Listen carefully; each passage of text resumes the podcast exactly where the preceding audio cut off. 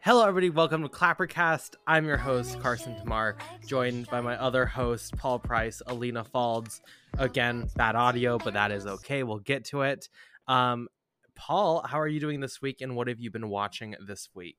I have been really good and I've been watching um, both Big City Greens on Disney Plus, which is like my go-to for like being sad now. Like if I'm a little drunk or I'm a little bored or I have to watch, you know, do the dishes or something and I need something just on, it's Big City Greens, which is so weird. Um, like I know I did it originally for work, but now I like love that show. Um, just unironically, it's one of our best shows. Um, I don't work for Disney. Don't ask. Uh, but uh, yeah, so I, I've loved that. And I've also watched a little bit of The Sandman. Um, just like the first episode, and it's as good as everyone's telling you. It's so good. Um, so much better Everything than like people mentioned The Sandman. I think people are talking about Adam Sandler. No, um, they're talking about something better.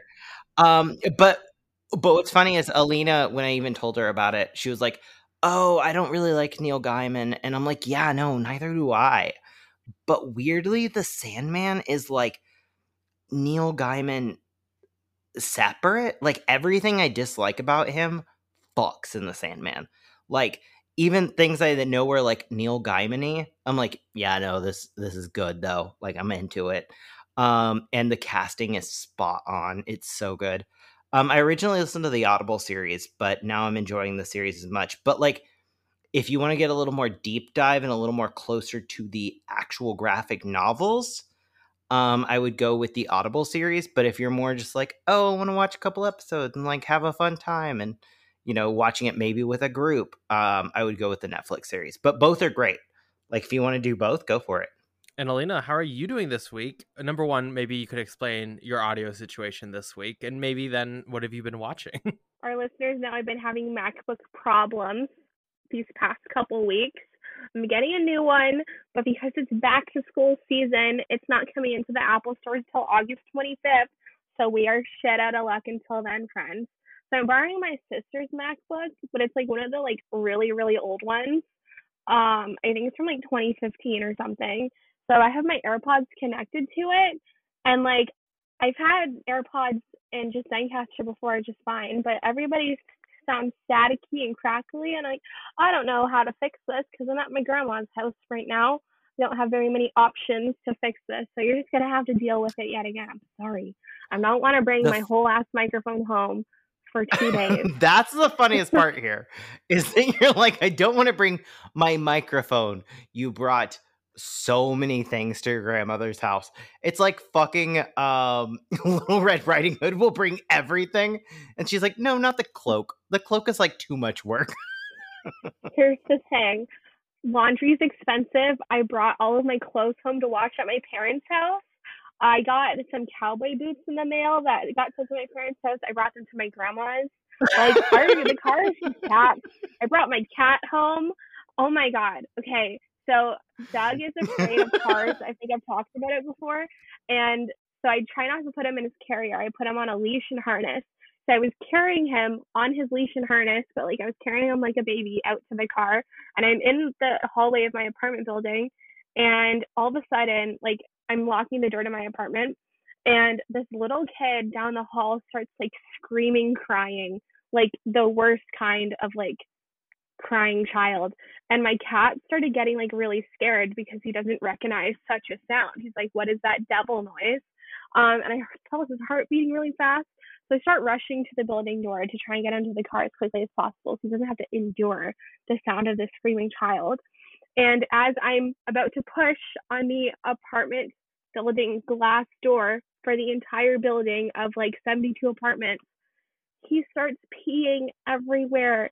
He peed all over me and he peed all over the apartment door. You know how like when baby like boys and like they don't have their diaper on and their pee goes everywhere? It was like that. And so I had to walk out in front of all my neighbors covered in cat piss, dump my cat in my sister's car. I wiped him off with some baby wipes and then I went back to my apartment still covered in cat piss, got changed into the only like pants I had left were with like, with like the hottest fucking sweatpants ever in the middle of humid ass August. And then I had to clean my apartment building door at like nine p.m. when I really needed to go home because my cat pissed everywhere. And then I had to go home and he peed again on all my sister's stuff. Do you want even more ClapperCast content? Yes, we have our weekly episodes, but you can get even more on Patreon. For as low as one dollar a month, you can get exclusive commentary tracks and bonus reviews, as well as some more fun content. Yes, you can literally watch movies with us. Uh, me and Alina have watched Sonic the Hedgehog.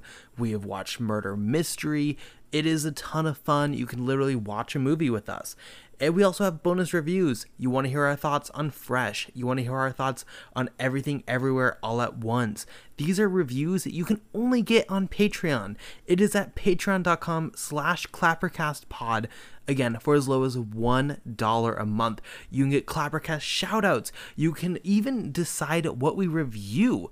It is a ton of fun over there on Patreon. And if you are not there, honestly, you're kind of missing out. Be over there at patreon.com slash ClapperCastPod. Last week, I got to interview James Morosini and Claudia Solevsky about their new film, I Love My Dad. It's a dark comedy about a father catfishing his own son. It's a quick interview, but I think I got a couple fun questions in, so we'll throw to that real quick. What was it like uh, in your change of like how you thought about the catfishing world, especially after having it happen, to like actually writing about it, like seeing both perspectives? Had you really considered that as much, or was it more like, you know, an interesting experience to see the other side and write for that? I love that question. I think when we hear of catfishing stories, we often just consider the victim's experience, but we we rarely consider why somebody's going about doing that and like the causes of that kind of aberrant, dishonest behavior. And it's usually coming from a place of great pain and loneliness. And then the steps that someone has to go through in order to rationalize that behavior to themselves uh, was really interesting to me. And so, you know, writing it and, and having to really consider all of those various steps that someone's going through in order to get to that place where they've decided to catfish. Now they have to create the profile, and now they have to have these first conversations.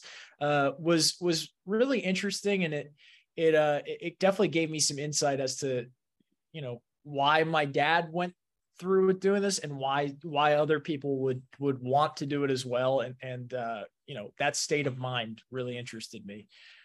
That's awesome. And um, from an acting perspective, what was it like to um, have to perform as, you know, a catfish and find those two roles? Was that difficult, or was it pretty simple, or? It was. I, oh, sorry. Yeah. Go ahead. Go ahead. I think, is that a question for you? Who yeah, it was for you. Okay. Um, it was way too much fun because I had so much to play with, whether that was the portrayal of this perfect fantasy-like girl, um, and also being being the middleman between a father and son, and and how um, just just the uncomfortability in that, but also where Chuck cries out uh, in trying to connect with his son. Finding those heartfelt moments was was the most satisfying amongst all of these other sort of cringier, more, you know, comedy kind of focused, I guess, like sets and moments. So there's a lot to play with. Oh yeah. yeah. That's so fun. So um, one of my favorite things about this movie is that you actually put, um, you know, Claudia in the movie instead of just having it all over text message or like cutting between. Um, was that something you'd come up with really early on, or was it like something that you came up with in the writing process? I knew that in order to tell this story, I couldn't just have people on their phones for an hour and a half. There needed to be a way of, of taking us out of that. So I thought a lot about what it feels like when you're messaging someone or texting someone, and it often feels like the person is right there with you. And so the decision to have Becca be materialized in Franklin's world and in his consciousness also kind of allowed us to have this new layer of comedic irony, and where we as the audience start to fall in love with Becca and have to constantly remind ourselves that everything she says is actually Franklin's dad saying it. Yeah, that's awesome. Okay, so my uh, last question, completely different. What are you guys watching right now? What do you like? What's uh, something that you found really interesting recently? Um, I loved Severance. I love I Severance. That psychological. That, yeah. yeah, yeah. Great show. Uh, We Own This City was great. The new uh, David Simon show. Oh, I cool. Loved, I was obsessed with that. Um, the new Nathan Fielder show, The Rehearsal, I'm obsessed with. I'm so oh, into it. So good. I need to see that. I keep hearing such good things so about good. It. Yeah. Amazing. Well, cool. I think that was that was good. And I'll give you guys back some time. Thank you very but, much. Yeah, this is great. Thanks. And coming back from the interview, thank you so much for doing that, Paul. Super fun to have on the pod. Um, and let's go ahead. And now enough talking to these filmmakers. I want to talk to us because we're the ones who really matter here. That is a joke. Any people listening P R-wise. um, let's get into our series because we are on week two of our musical series that, again, we did not create a fun name for. So it's just the worst title. We have three films because this week is all about visual It's just albums. Musical month. How is musical month musical- a bad title? Musical month is a bad title. Month of um, musicals? Month of well, musicals is great. It's a little late, but yes, month of musicals is better. Thank um, you. we're, on week, we're on week two of our month of musicals. Ignore all the advertising that doesn't say that title. Um, so first, Paul, why don't you kick us off? Because you have Help, the nineteen sixty-five Beatles film. I didn't see it, but you guys did. Did you like it? So, okay, so about Help. Um... You have to imagine, flashback, it's nineteen ninety-six. I am five. Um, and this is just the movie my dad just used to show me. Um, like, when you talk about, like, I, I don't know what your, like, strong childhood films are. Mine are um, fucking Help and Muppets Christmas Carol. That's pretty much it. Um, and then Nicktoons, like Nick cartoons. Um, but outside of that, like, I've seen this movie two hundred times, three hundred times. Um, I just used to watch it when I was bored. It was just the movie you watched. Technically, I watched it on Laserdisc because that's how old I am. Um, but yeah, it's basically just the Beatles. They had originally done um, A Hard Day's Night, and they wanted to do something a little funnier, a little goofier, a little more sixties. And they do it about this, like, mystic ring that's uh, related to a cult. And it has most of the songs from the film, uh, from the album Help. So that's why I put it in the visual album category. Um, I just love this film. I love it because it feels like the Beatles at their most uh, positive, their most happy. Um, and right before, like, everything starts to go to shit for them a little bit. Um, but, like, they just are having a great time. And also it kind of built... Um, You know, I, I think back to, like, um, what was it? Uh, One Direction or Five Seconds of Summer or the other boy bands. And, like, how you didn't really know what their day-to-day lives were. The Beatles were so clever because they made this film.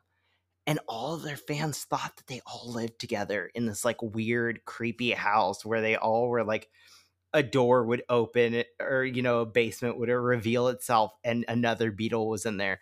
And, like... that got so strong on their mythos. And I think that that's ultimately what they became um, in terms of what we imagine the Beatles to be. So I think that's really cool. But outside of that, it's just a really fun movie. It's really dumb. Um, Mister Salt from fucking Willy Wonka and the Chocolate Factory plays a major part. Um, and I remember watching that as a kid and I was like, is that the same actor? And that was the first time I realized that, like, actors were not just in one movie. Um, yeah, no, I love this film. Um, Alina, what did you think? I really loved it. Uh, the Beatles are really, like, the pioneers of the visual album. A couple weeks ago, I got to see A Hard Day's Night at my indie cinema, and it was so fun. Um, and then when Paul said that, like, Help was even goofier, it was like, but A Hard Day's Night was already so silly. How can it get sillier? And it did. um it's just like I just really enjoy the Beatles' like nonsense sense of humor. It's just really funny. Like there's this one point where like um Ringo and John are like sitting eating like lunch or dinner or something, and John is just like pulling random objects out of his soup, and one of them is like a like ticket stub, and he pulls it out and he's like, "What's this?" And Ringo's like, "Oh, it's just, it's a season ticket." And then John's like, "Oh, I like a lot of seasoning in my soup." Like, it's so stupid, but it's really funny. I just, I love it. Um, they're just like, I don't know why that, like, there's just like something about like that type of British humor that really gets to me. And I think it's because I grew up watching all of those like old British sitcoms, like, um, everyone calls it Hyacinth, but like Keeping Up Appearances, and the one in The Department Store that I'm forgetting right now. I just, I enjoy like some good British humor. Um, and I don't know why. Are you being I never served? Like, Please. Yes, that's it. I'm, listen, it's ten o'clock right now. I'm tired. It's a long day. Um, yeah, I love Are You Being Served also. That one's great. Um, but yeah, I grew up on shows like that. So the humor like is similar. Um, and yeah, I was just saying, I really, I've always liked the Beatles, like, growing up. Like, my dad is not the biggest Beatles fan, but, like, he's into folk and classic rock and all those things. So, obviously, he has, like, a lot of love and respect for the Beatles, too. But I don't know why I never watched any of these growing up. Um, I watched Yellow Submarine last year, and that one was fucking, like, crazy and, like, literally terrifying. I'm so scared of the Blue Meanies, but I just... They're, I really like how the Beatles do their visual albums because they just don't take them very seriously. They're just supposed to be stupid and fun. Um, and I like stupid and fun things, and Help is no different. Yeah, I think you'd no, like this one, Carson. Yeah, no, Help is it, Help is like legitimately just a British comedy with some Beatles songs in it. Um, but they're also mm-hmm. Maybe this is blasphemy. I don't know. Also, like, Beatles fans are almost all dead, so it's fine. Um, Help, I think, is one of the better albums. Like, the ones that are considered their good albums, I'm always like, yeah, but does it have... And then I'll list off a song. Like, White Album and Help are, like, my two favorite, bar none. Yellow Submarine also. Um, like, uh, those are, like, the ones that I really like. I know people are like... But Revolver, I'm like, I don't fucking care about Revolver. Revolver has no good songs. Sorry. um, I'm like upsetting the one like nineteen-year-old Beatles fan we have on the pod. And another listener down. Great job, Paul. I'm sure I would like it. I don't know. I don't really like hate. I mean, I don't hate the Beatles per se. I don't. I don't love them. You're but, such like, a liar. You're such a hater. No, but compared to like. Queen, like I despise Queen. I cannot like I can't listen to Queen. I will listen to like Beatles and like whatever, it's fine. So I don't know, I'd be open to try it. I just ran out of time, but it's not like I don't hate them like I do some bands like Queen, but that's okay. Um, now that we've really pissed, I've pissed off everyone here. Uh, let's jump over to a much better artist than Queen or the Beatles or any of that shit. Let's jump over to Beyonce. Lemonade. An iconic moment that everyone is around for, it seems. I never watched it, though. I'm not necessarily the hugest Beyonce fan. I do like Beyonce quite a bit. Her new album slaps. But, yeah, I know I feel like I should be a Beyonce fan more than I am. But Lemonade, first time watching it, loved this film. A great visual album. Um, it's Beyonce bringing just like such an epic craft. This like cinematography and filmmaking is very much so my shit here. Plus, I think most of the songs are like excellent. Um, I really, really enjoyed Lemonade. I assume you guys also did. I also didn't watch it, uh, Lemonade, when it came out because um, pop is not necessarily my genre of music. I don't like to listen to very mo- many modern things. I listen to contemporary country music, and that's it right now. Pop, I don't know her. Um, so, like, when Lemonade was coming out, I was like, I am not watching that. Beyonce's nice and all. I don't really care for her music. I don't want to get a title subscription for this, whatever. And everyone seemed to have a great time with it, and I was happy for them. Um, so here we are revisiting it. And, hey, so, like, the Beatles are, like, the pioneers of the visual album. I feel like Beyonce, like, reinvigorated the visual album. I don't know if that's true or not. I'm not a music historian, but I feel like we had a big gap there I feel like visual albums were like not as much as a thing. I feel like concert films became a really big thing for a big stretch there, but not visual for albums. Sure. So Lemonade was quite fun. I really liked uh, some of the songs on it. And I also like, you can just really feel the journey that she goes through on this album. You could really feel the pain um, from when Jay-Z cheated on her, that fucking prick. Um, and it, she really takes you on a journey of like how she healed and all these things. I was just like, shit, this is like way better than I thought it was going to be. Um, I'm still a bit mad at her for forgiving him, but hey, everybody is on their own journey. But Beyonce, you're better than him. Wait, Alina's mad at somebody for um for giving a prick? Oh my god, what? Oh. I know, because I'm like, oh my god, it's me. um, do, do as I say, not as I do, Beyonce. Exactly. Beyonce's better than me. She should know better. um. So I watched this when it came out. And I rented it um, from, I rented it from a Tidal subscription. Um, my friend was dating a girl who was a huge Beyonce fan. She was like, you haven't watched it? And I was like, no. And I remember like watching it on my phone, sitting on the floor of my room, thinking it was a music video, and then realizing it was a whole goddamn movie. And I was like, fuck it, I'm on the floor already. Let's just keep going. And I watched the entire, the first time I watched this was just on the floor on my phone. And I was like, oh my God, this is incredible. And then the next time I watched it was in my room, you know, uh, on a big T V. And I was like, oh man, both times really great, but in different ways. Um, one felt very like close and personal, and the other one felt big and bombastic, and I think both work. It's just very interesting the different vibes for the exact same thing. Like listening to the music in your headphones while you're watching it on your phone is like completely different than watching it, you know, in your living room, and there's like, it's on a big screen, and like um you know, but the music isn't like inside you, it doesn't hit you immediately, it's got like reverb and everything. Um fantastic. I mean, I don't particularly like Beyonce's music outside of Lemonade, weirdly. Like, I've listened to, you know, um, Renaissance and everything, and I'm like, it's it's good. It's just not for me. But, like, Lemonade just hits me in a way. I'm like, every single song is just fire. And, like, every single song, you can feel an emotion. Um, I, I think it's, like, a perfect visual album. Um I do think the fact that it doesn't have a story, and we'll talk about this with the next film, um, does hurt it a little bit. Um, it's more like a strict visual album, but um, I don't know what that story would have been outside of a little too uh, cloyingly uh, realistic. So I will allow it for this one. Um, but I yeah, think it works I think it's...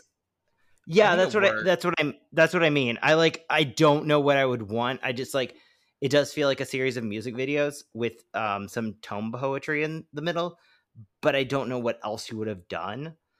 Um so mm-hmm. like I guess my question was like, is it just I guess it's more a strict visual album than more close to a musical situation.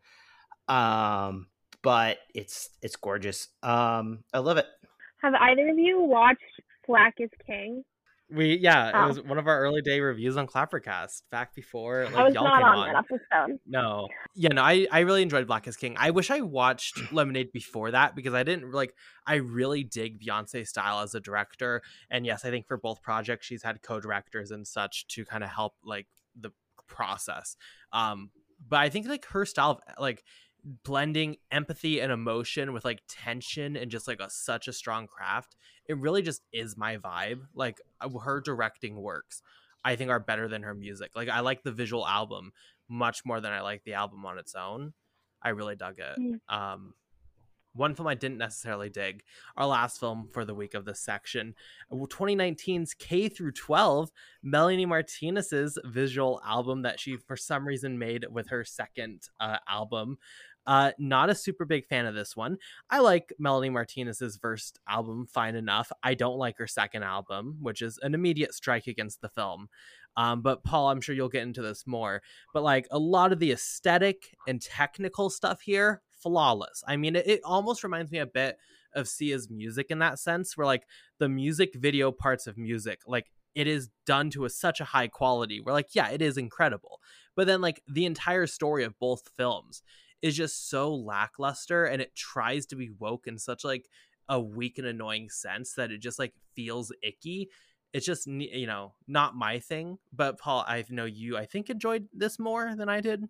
Uh, I'm very frustrated with the political messages of uh, K through twelve, because when it doesn't get political, I was aggressively into this movie.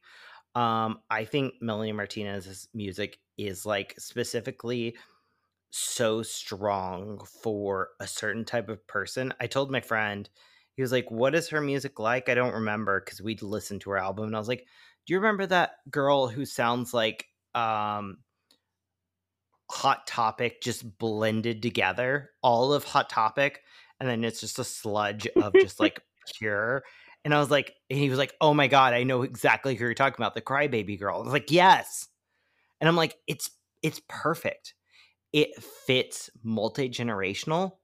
Um, me in two thousand eight or me in twenty twenty-two could enjoy her music because it hits that, like, I was that kid that no one understood. Um, you know, I was that kid that was a little weird.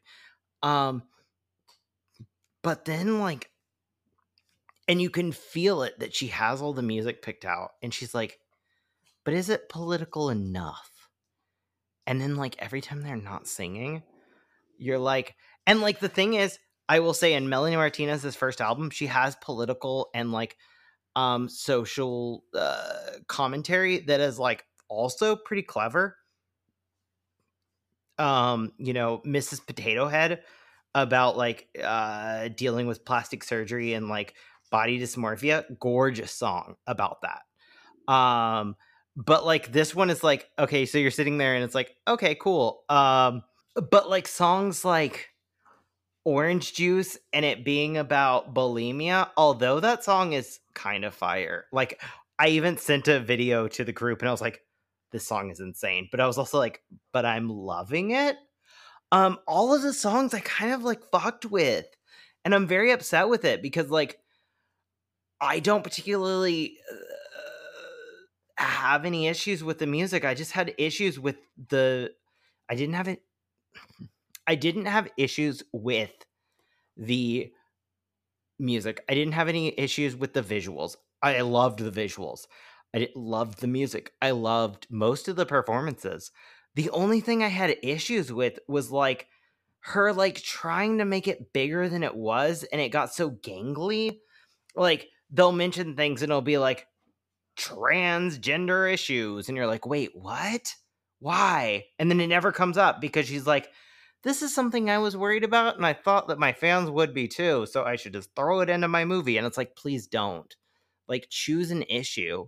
Like, there is a real thing about like all of these issues being like, you're in, you know, your high school years and people tell you who you are and you can like touch on those things, but like making it a scene, making it a line, making lines like uh, tampons should be free. I'm like, please.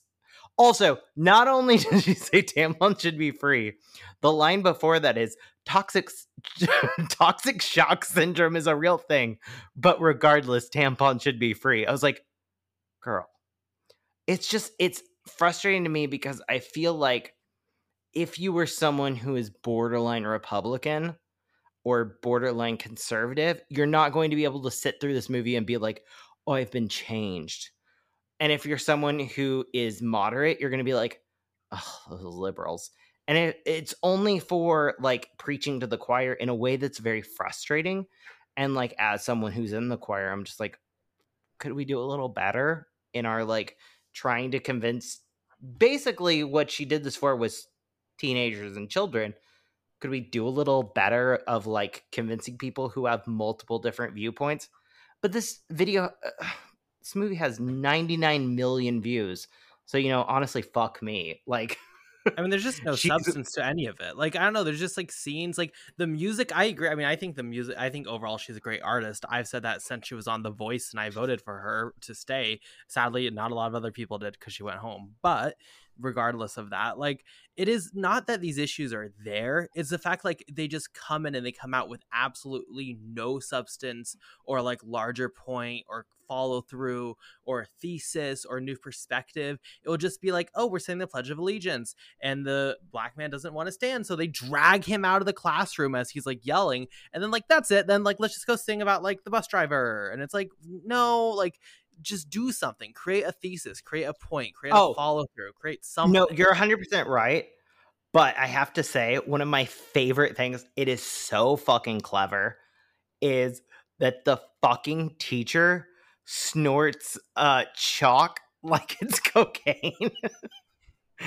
she Alina she snorts the like the the like chalkboard chalk like it's cocaine, so she's written, and she looks down and she just like takes it up and just does a line, and it like she bleeds the same way that you do if you do too much coke. It's so good.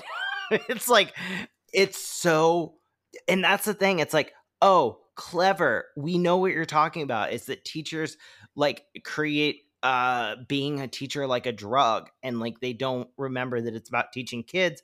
It's like getting high off the power. Great.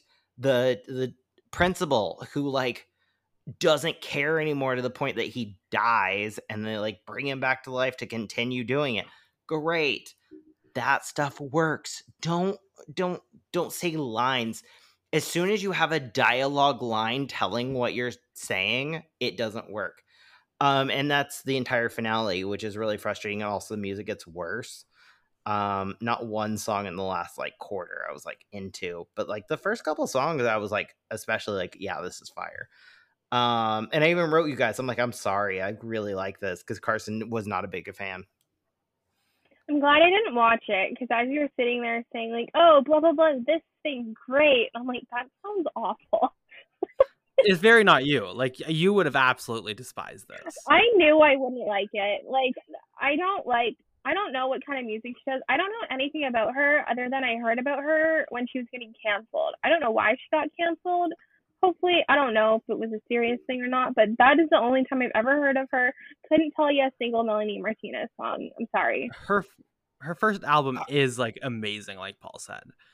No, like, even this album, like, there's a couple songs that I'm like, mm. Even, unfortunately, I am into the Orange Juice song, which, like, a song about orange juice being a reference for bulimia is insane. But I was also like, the beat's good. I can't, I can't stop myself. I'm probably going to add it. Probably will listen to it and be like, oh yeah, bulimia. Go, go, go. And that's ultimately the problem with doing like a protest song about like cultural issues, is like, yeah, but the song fucks. Yeah. Like, Like, am I supposed to be anti-bulimia, but also like, yeah, yeah, orange juice?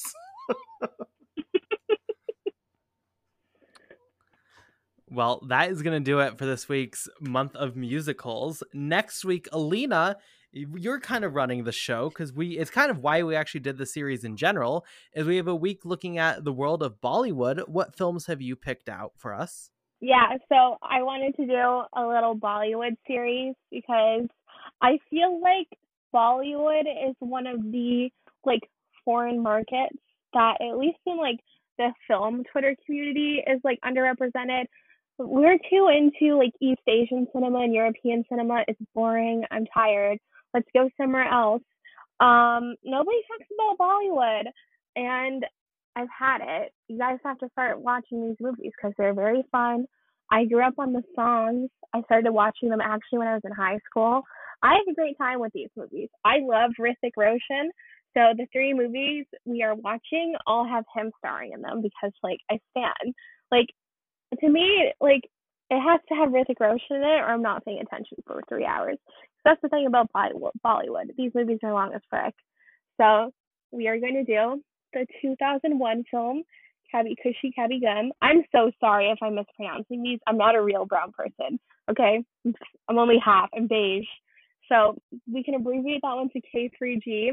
It's a classic. It has the best songs. I used to dance to those songs all the time when I was a little kid.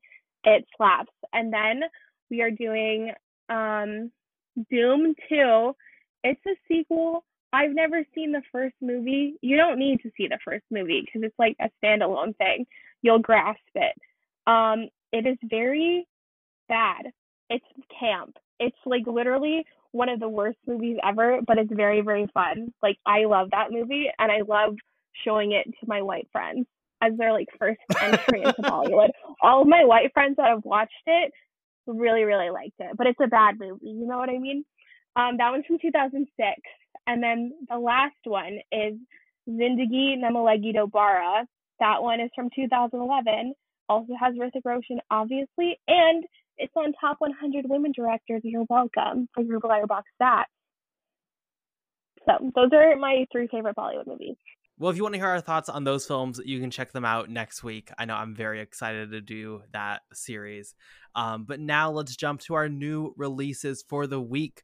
Alina, Paul is slacking because he didn't see Bullet Train, but we saw Bullet Train in Japan. Uh, a guy goes on to this bullet train hired to steal this briefcase. It turns out there's a lot of people on there who have a lot of different motives, and they all start to fight. Um, you can introduce this one and give your opening impressions Wait, on it. I want to pop in.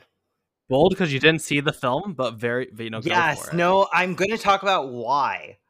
Um, I had five of my friends tell me I would hate this film, and I still don't know if I would hate it. Like, probably. And like, we'll pop in in a couple weeks when I've seen it, and I'll be like, oh, yes or no. But it is an interesting thing, and I want to like point it out for people who listen to the podcast. It's like, um, maybe you wanted to watch a movie, but you agree with me or agree with Alina or agree with Carson the most, and then they didn't like it, and you think that that's enough. Maybe it's not. Maybe like go see the movie. Um, and I know that sounds silly, but like, uh, like yeah, listen to us for like, um, if you're deciding between one or the other. And like, maybe if you need to go see it immediately or not, um, specifically next week, there's a movie that surprised me how much I disliked it. Um, but like, yeah, no, I'm kind of sad I didn't see Bullet Train, because like, I didn't see it because I got critiques from people that said that I wouldn't like it. So I don't know. It's interesting. That's all I have to say. Continue on. Well, let's be clear, listener. Maybe that's good advice for Paul and Alina. You can always trust what I have to say to be correct and that my opinions will be right. But the rest of them, you know, take with a grain of salt. Um, but Alina, or, what are your opinions? Or I was just going to say, maybe you're the kind of person where if you hear something is bad, it makes you want to watch it more. Yesterday at my restaurant job, I was telling my coworker about They Slash Them. And he was like, oh my God, I need to drop everything I'm doing and watch that immediately. And I was like, yes, Michael, you do. So. Maybe you're like my friend Michael. Anyway, Bullet Train. I saw this on Tuesday. They were doing all these weird special advanced screenings, and I freaking cut my workout short at the gym so I could go catch Bullet Train on a Tuesday. I was desperate to see this thing because I thought I would like it, because it didn't look very, like, the trailer was really fun, but it didn't look like a good movie. And I'm like, I like bad but fun movies. I think I'll have a good time with this, and I did have a relatively good time.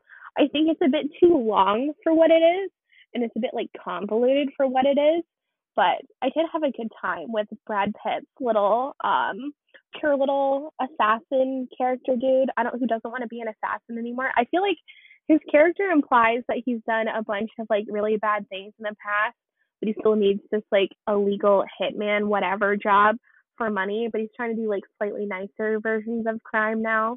That's what he was giving me. I missed the first five minutes of this, to be fair, so I was a bit confused at first, and I had to like put some pieces together. Anyway, so Brad Pitt is like the main criminal guy who's tasked with the briefcase, and then as he's like bopping around on this like Japanese bullet train, he starts running into all these other people who are trying to get the briefcase from him. He's like, what the hell? Why are all these people on the train trying to get my briefcase? Aaron Taylor Johnson was there. He was very sexy and hot in this movie. I was living for it every time he was on screen. Um, Brian Tyree Henry is also here. Him and Aaron Taylor Johnson are twins for some reason. That was very confusing to me. But they're like a pair of like twin hitmen criminal dudes. I don't know. What do you call them if they're not like killing people? Just criminals? Criminals. There's got to be a word for it. like, like there should be a more special word. Like, they're organized crime, for sure. I don't, like, there should be a word for it. They're part of the syndicate. Sure. They get, like, tasked to go and do these crimes. It's, like, a thing. Um, and also, uh, Logan Lerman is there. There's a, a snake that, like, poisons people with its venom. Uh, Joey King is there, and she has this yes. really weird accent. In this really insane, like, pink outfit. Um, Joey King a has a weird, of... bad accent. Shocking. Yeah. Queen. Right? Um, there's just a lot going on in Bullet Train. It was a bit tough to keep up with. So, like, get a good night's sleep before you see this movie. I thought it was fun. A lot of people hated it. Those are people who don't know how to have fun. Like, sure. yes. It's not great, yes. but it's fun. Shut up. Okay, Can so I, I think it might... I think it might be fun. Uh, Carson, you do your thing, but I think I should ask like questions um, sure. because I haven't seen it after you're done. Go for it. Sure. Can I just say the Joey King Kingdom is eating this year after this and The Princess. Um, yeah, I love this film. I did not expect to like this because like dumb action films. Did you just say the not... Joey King Kingdom instead yes. of the Joey Kingdom? Yes. Fucking moron. Well, as fan of the Kissing Booth too, I think I will take that I'm an idiot. So, um, thank you, I guess. Um, look, I did not expect to like this. Dumb action films are not always my thing, but I had so much fucking fun with this movie. I think the entire ensemble are like iconic, but also like it's not just purely dumb. Like there are some moments of emotions, especially with the twins, as you mentioned, where like I don't know, I got feeling a certain type of way. I was like, oh, that's really actually oh, quite like. Emotional. I think the screenplay is like genius, similar to In Bruges, which we talked about a couple weeks ago. Like every In single... Bruges, you fucking In Bruges. In Bruges, this is film Bruges. That I definitely watched and did not. And just, wait, I don't know. wait, hold on, hold on, hold on, hold on. Girl, have you guys ever weeks. seen? This is relevant. This is relevant. Have you guys ever seen Austin Powers and Goldmember? Yes. Yes, do you I have remember not seen the, the rap? One. Okay, do you remember the rap that Doctor Evil does in the prison? No, vaguely. Okay, there's a line in it when he's like says something like, "Oh, all my homies in Bruges," because he's from Bruges. And now every time I tell Bruce, my father, for my listeners that don't know, Bruce is my father, um, that he needs to watch In Bruges, he just replies back, all my homies in Bruges, like Doctor Evil. I'm like, Bruce, just stop and watch that. the movie and stop referencing Austin Powers. Anyway, I will get back to you once Bruce watches In Bruges. He hasn't yet still. I'm very excited for it. But similar to that movie, like, every single thing set up in this film, even like th- lines you thought were throwaway lines, come back to mean something, and every single thing has a payoff. I do agree it's very long in places, especially like the ending. It's quite drawn out. Um, some of the vi- like uh, visual effects are quite bad at points, especially towards the end. But like I was screaming at the, at the cameos. I was screaming at some of the violence. I thought it was so much fun. Like if you want like a dumb, fun action film, absolutely, I think Bullet Train's like top tier. I don't get the hate for this. I don't get how people, okay. which is shocking. I think if this was made in two thousand fourteen, everyone would have been like, this is five stars. But now I just think people are kind of done with the style, but like I was here for it. Okay, so I'm going to ask them questions as um, a person who hasn't seen it. What film does it remind you of? Take your time. I don't know if there's like a great... like one for one comparison. It's like humor and style was very Deadpool-y, which makes sense. But I don't know. Kind it of, kind of yeah. felt like yeah, it kind of felt like um like weird, like crazy Fast and Furious a little bit also. If yeah, imagine like had... F nine with Deadpool, but like not for like comic book nerds. Mm-hmm. If you had to choose first watch, would you choose alone or with like a friend who's willing in a theater, or with a group of good friends at your house watching it in a couple months? Like, what's the, I do like, it with vibe a friend at the theater? Because my Agreed. auditorium really enjoyed it. They were, like, clapping like crazy. They were hooting and hollering on the Tuesday night special. They had a good time. Um, everybody was really digging the recurring Thomas the Tank Engine joke. I really liked that, too. Also, there's one, Carson mentioned cameos. There is one very, very, very good cameo. You'll know it, the one I'm talking about. And then there was one really, really bad cameo. You'll know it. If you know me, you'll know it. So Vince Vince McMahon shows up, and he probably exactly. just like attacks some you young actually, girl. Do you know who cameos in this film? No, I don't want to know. Take a guess. Like, just take a guess, and we won't say if it's right or wrong. No, no, don't say anything. But I, she likes it. I don't know. Adam Sandler is who I would guess if she likes it. Um, which Close. is like. Yeah, I There's know. There's just I a man to... I've been standing this year, specifically earlier in the year. He had a film come out. And then a man who's been in way too it many It rhymes with recently. Standing. His name rhymes with standing. I like how Lena said, don't ruin it for him. Don't spoil it. And now just is spoiling it. Channing Tatum's in it? Yeah. Why would you spoil so that for me? I would have very much enjoyed that. Keep this in Whoa. person because it's very funny. I was just like, guessing we won't say anything. I just didn't want to get spoiled for this movie, and I have not read a single thing. Um, and Alina's like, Channing Tatum, Channing Tatum's in it, Channing Tatum. You also specifically said, "Hey, please don't spoil it for me." I thought you were gonna watch it. I, didn't, I was talking about him all year.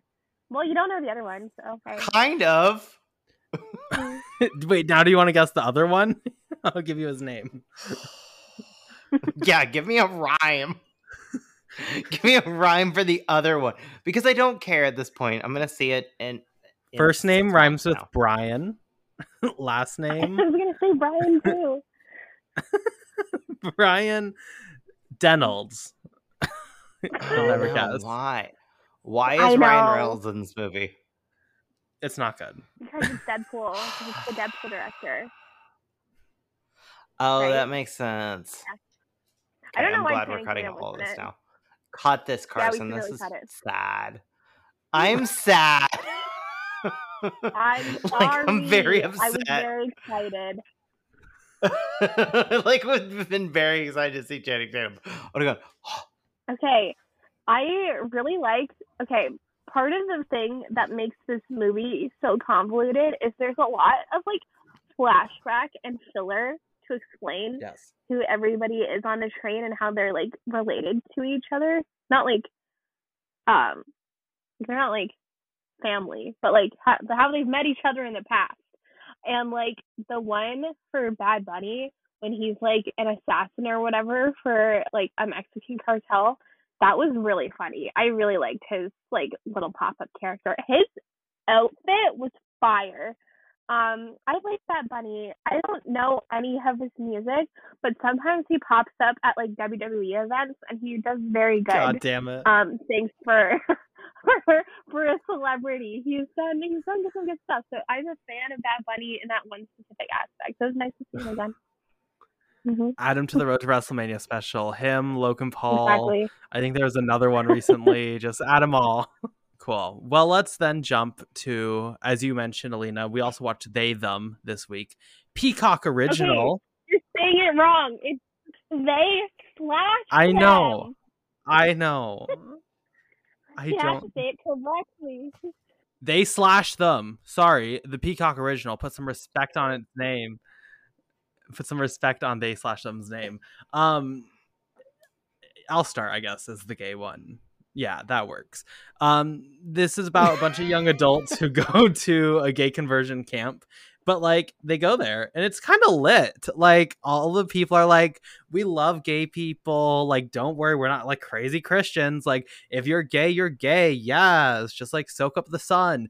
But then like, they're also weirdly transphobic, to be clear. Everyone at this camp is like also deeply transphobic, which is not good for the they slash of non-binary character who's like all sassy and like, oh, where's my bunk? Um, it's not good. Yes. Paul. No, but also, nothing about being gay is particularly wrong in this camp. It's just being trans. Yes. Um, because the only other person who deals with it is a trans woman. Um, and yes, there is a moment. There is a twist. Oh my God, there's a twist. Um, where a character like uh tries out their gay sexuality and it causes problems, kind of. But like, if they hadn't chosen that character, um, they would have been fine. Like, because everyone else is like fucking their same gender and no one cares. It's such a bad film. It's so bad. So yeah. Also, you have to know with this film, the film was originally called Whistler Camp or Camp Whistler. Either one. I was like, oh, so they came up with this title after this movie existed. So, like, everything that happens in this, you have to know that, like, the title does not matter in terms of its creation.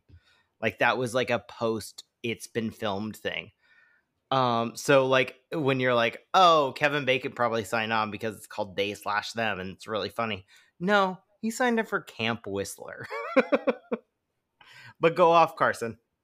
He's like, hey, I need some money. I need a check. I'm going to just be in this. Yeah. Anna Chlumsky or whatever uh, from fucking Veep, who is like, was like, I always thought like, oh, she's like gonna have her moment. She's not just gonna be the one that cried over Macaulay Culkin. Um, like she may have a moment to like do something, and instead she's in. She is trying her best in this movie. By the way, um, she she and Carrie Preston are like trying to do some sort of like Get Out scenario where they're like, maybe this is the best film we've ever been in. And it's like, no, no. Don't try. Just be very low key because the rest of this film is very bad. You guys are great. Ladies, you're doing fantastic.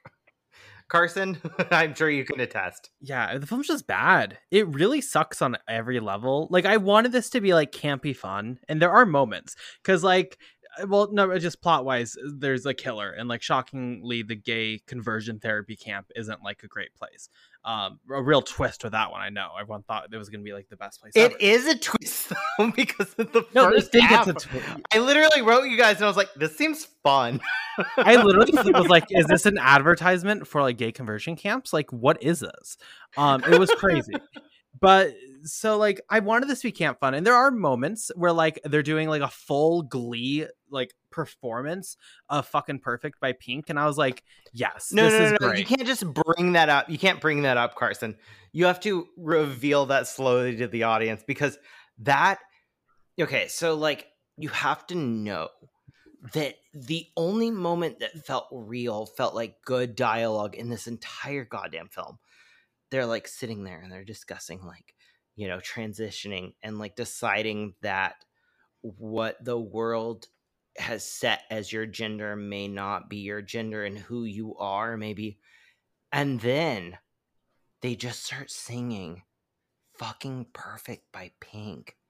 And one trans woman starts and you're like, oh, okay, this will be like a nice moment. A little corny, but fine. And then someone else starts singing. And then people start vamping, and you're like, for for what reason? I didn't know that many people knew all the words to a Pink song. Uh, no one does. No one has God, ever heard that Pink song. That's this. Why it's perfect. That's why it's perfect. I was like, I had already heard from multiple people, you guys, and also the internet, that this moment was going to happen. And I still gasped at the point they chose because it is like the moment where you're like, this is like maybe a good film. Like everything else has been like kind of weird and bad, but like this is a legitimate conversation and it feels like real. And I feel like you could really get someone to understand what like, you know, um, gender dysphoria is and like everything. And they're like, you know, fucking singing Pink. It's so mm-hmm. bad. It's yeah. Bad. And then just like it just continues. The reveals are not good as a slasher film. Like it's not a good slasher film.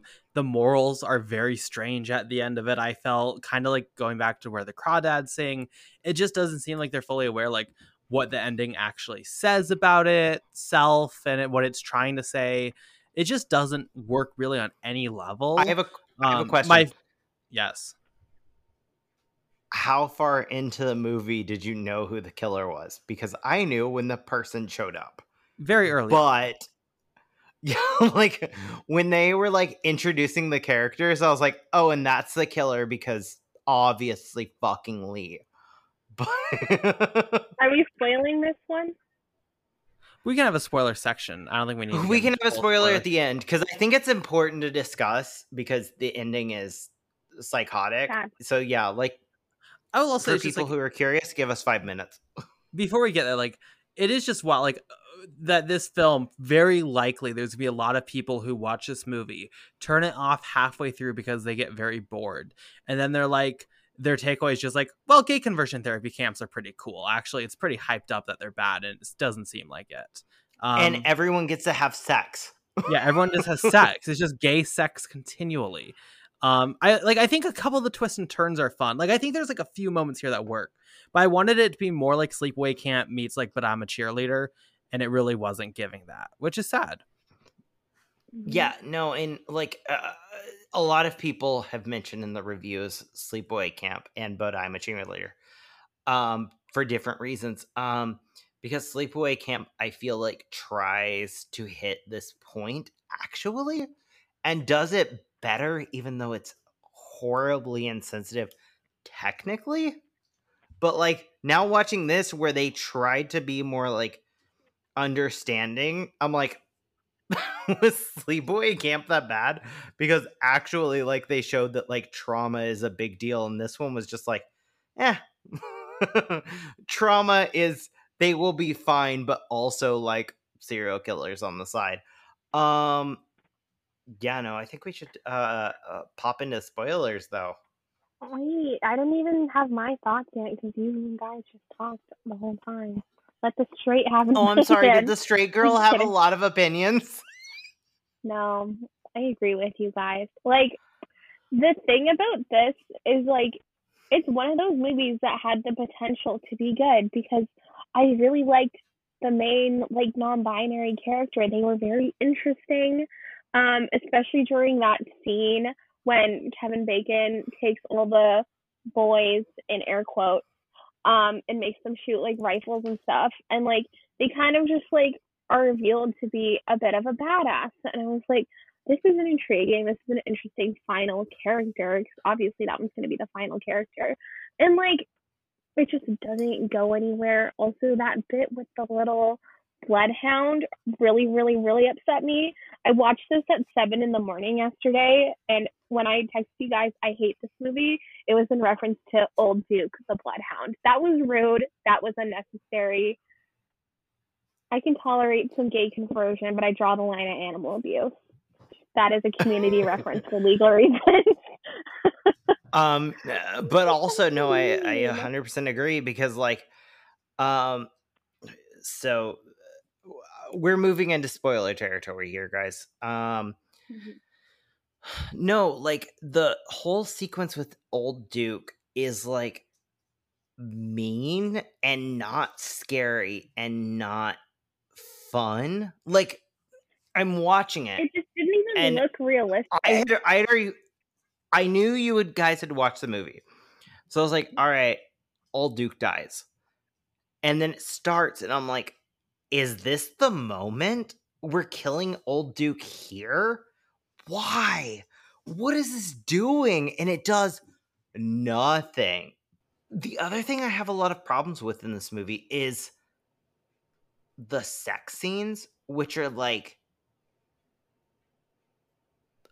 way too graphic. I don't know how you guys felt, but I was like uncomfortable at points. Um, especially uh, less so with um, the two women than the two men. Um, the two men just felt like I was watching it as like a voyeur. It didn't feel sexual, or it didn't feel um, like I was learning something about the characters. I was like uncomfortable that this was happening. And then what happens after, uh, Carson, we've moved into uh, spoiler territory, by the way. Um, what happens after where it's revealed that he is working for the camp, which makes no sense. Like, he's only trying to fuck one guy. His like goal at the camp is like, hey, you're gonna go fuck this one dude who is like dealing with his sexuality and probably wouldn't fuck a dude unless you like came into a pool naked with him. But uh, really try it. Um, but it's just like, so dumb. Like it, it, yeah. I, it would be better if like you like the point is that they're all gay. You know they are gay. So like there's real need no reason to be like, well, we gotta find out and prove if he's gay or not. Like it doesn't make sense at all. Yeah, no, no, and also like there's a moment uh, where he's like, "You look like a girl," and he's like, "No, I don't." And I'm like, "Sure, but I don't understand what you're trying to say here," because that felt very against non-binary people, like because that is a very non-binary person, and then it's very clearly like he's saying, "I look like a boy." I just, I didn't love it. I hated it. Well, that character is against not, like... Yeah, are, but... He, uh, yeah. I know, but, like, what is that saying? Because you don't remember sure. the later half. You only remember Wait, that, what? like... Go ahead. Um, I was just going to say, it's very weird that, like, other than Kevin Bacon, and I guess, like, the scary therapist lady, how, like, all of the camp staff are, like, some version of queer, and then they're also, like, predators and, like, huge assholes. Like, this is a weird moral. Like, that whole scene when, like, the girls are off baking pie, and then, like, the one blonde girl, like, gets asked to stay behind, and then, like, the camp staff girl starts, like, it was gross. It made me really uncomfortable. Like, no, but like ultimately, why? um, there's, there's a, there's a very big part about like specifically, um, with, uh, conversion camps. That's like a known thing that most of the people involved are queer and they like are self-hating and like, you can deal with that how you want and like discussing that, but like, that's a thing. Um, cool. Like, that's something you can discuss, but they don't really want to acknowledge that. So they just yeah, do these they don't, weird like, things. Touch on and also, all, like, made it feel very weird right, and off. Which makes me very uncomfortable in that you murder these people for struggling with their sexuality and being forced uh, through conversion camp. And you're supposed to be like, oh, yeah. Every single character that dies in this movie, I'll just straight up say, every single character that dies probably was tortured either sexually or emotionally uh, by an older generation. So to not acknowledge that and just act like, and the villains are dead or the villains are defeated, it's so weird. See, it's that nuance that I, like, I think a lot of people don't see. Boy, great conversation for the podcast. I know we love to have, Alina. But with Last Night in Soho, I feel like what this movie does is what people say that film does as far as like villainizing someone who was hurt by an older generation and who might retaliate and do negative things that I guess society doesn't view as negative. Like, I feel like Last Night in Soho does it so well to where it still's like, that's bad, oh, blah, blah. It's like, she's technically the bad guy in that. But, like, it also is very loving and very, I think, understanding and empathetic towards her. There's just no sense of empathy in this. They just, like, get brutally murdered. But also, they're, like, terrible people, like, in a lot of ways. Like, the Are they terrible people? Well, Yeah, I think the like specifically like the perverts are Kevin, get, like, but Kevin Bacon. But like, well, there's the guy who watched like the showers, but like overwhelmingly, I agree with you here, Paul. I just think it's really done poorly. It's also like not I a good reveal like... for the as a, just like purely as a horror film. It's not built well. It doesn't play well. The reveal's not that good. Like it just doesn't. It's not good in any sense. I feel like in no. the case of the staff, like I feel like they went through this conversion camp also. So like other than Kevin Bacon, I feel like they're kind of also victims in a weird way. I don't know. Yeah, for sure. Yeah, no. nuance uh, that and that's across in the film. And that's that's my biggest problem is like you show them still dealing with their sexuality and then you murder them. Fuck you, movie. Not fuck you, murderer, because like here's the thing. A lot of people are going to be like, it was a murderer. No, no, this is a movie that chose to make those points. And that's fucked because you're saying ultimately like, sexuality is very hard. And like, if you're dealing with it, if someone you know is dealing with it, like if they like need to like have a moment of like a reversal, that is their journey. That is their thing. Like just give them a moment. Um, this is obviously excessive of that, but that's not what this is saying. This is moralistic. This is saying like, if you turn against being a good gay, which is just like, you know, obviously being out and like we don't know what these characters' backstories are. Maybe their fucking father was beating them for being gay. It's bullshit that you're saying like they deserve death for not having the situation that they can just come out. And every single character who we see in this movie could have been those people. So like to act like, oh, they deserve death is insane because like, you know, we've seen even like fucking anti-gay Republican, like, you know, uh, senators and shit, once they get out of it, are like, I'm gay and I'm sorry and I apologize. Like, we have seen that. So, like, to act like we're just going to be like, oh, no, they deserve death is so insane and pushes people back into the closet far more than just, like, being, oh, we're understanding of, like, people on their separate journeys, which is what this fucking movie is supposed to be. And that really pisses me off. And that's why it's like one of my least favorite movies. But outside of that, it's a bad movie. I mean, I don't know. I guess maybe there's something here, like a good, talented writer and director could like do with this, but it just lacks the nuance and craft and understand just awareness of what it is and what it's doing to be like anything worthwhile. I really just like hated the concept of this film. Like from the opening moments where it's just like this gay conversion camp, everyone's seemingly great on the outside. Like I hate it. I don't like the concept. I don't think it's like clever or quirky or engaging or interesting. Like I just like this movie kind of gives me the ick. I just like, I really hate it. Like I just, from like a concept standpoint, I inherently think it's all just like such a bad idea. Cool. Well, that's going to do it for this episode of ClapperCast. Where can we find everyone on social media? Alina? I am at Alina Falds on Twitter, Letterboxd, and sometimes Instagram. Paul? At PriceLikeTag on Twitter, Instagram, and Letterboxd. And you can find me on Twitter at BP underscore movie reviews, Letterboxd just Carson Tamar. Thank you so much, everyone, for listening and supporting the show. If you want to write us an email, you can email us at clappercast at gmail dot com. Follow us on Twitter at clapperpodcast. You can also connect to us there. If you'd like to financially support the show for as little as one dollar a month, you can go to our, our Patreon. Uh, we have commentary tracks, we have exclusive movie reviews, a ton of great stuff you can get over there. Thank you so much for listening. We'll be back next week to discuss all things cinema. Goodbye.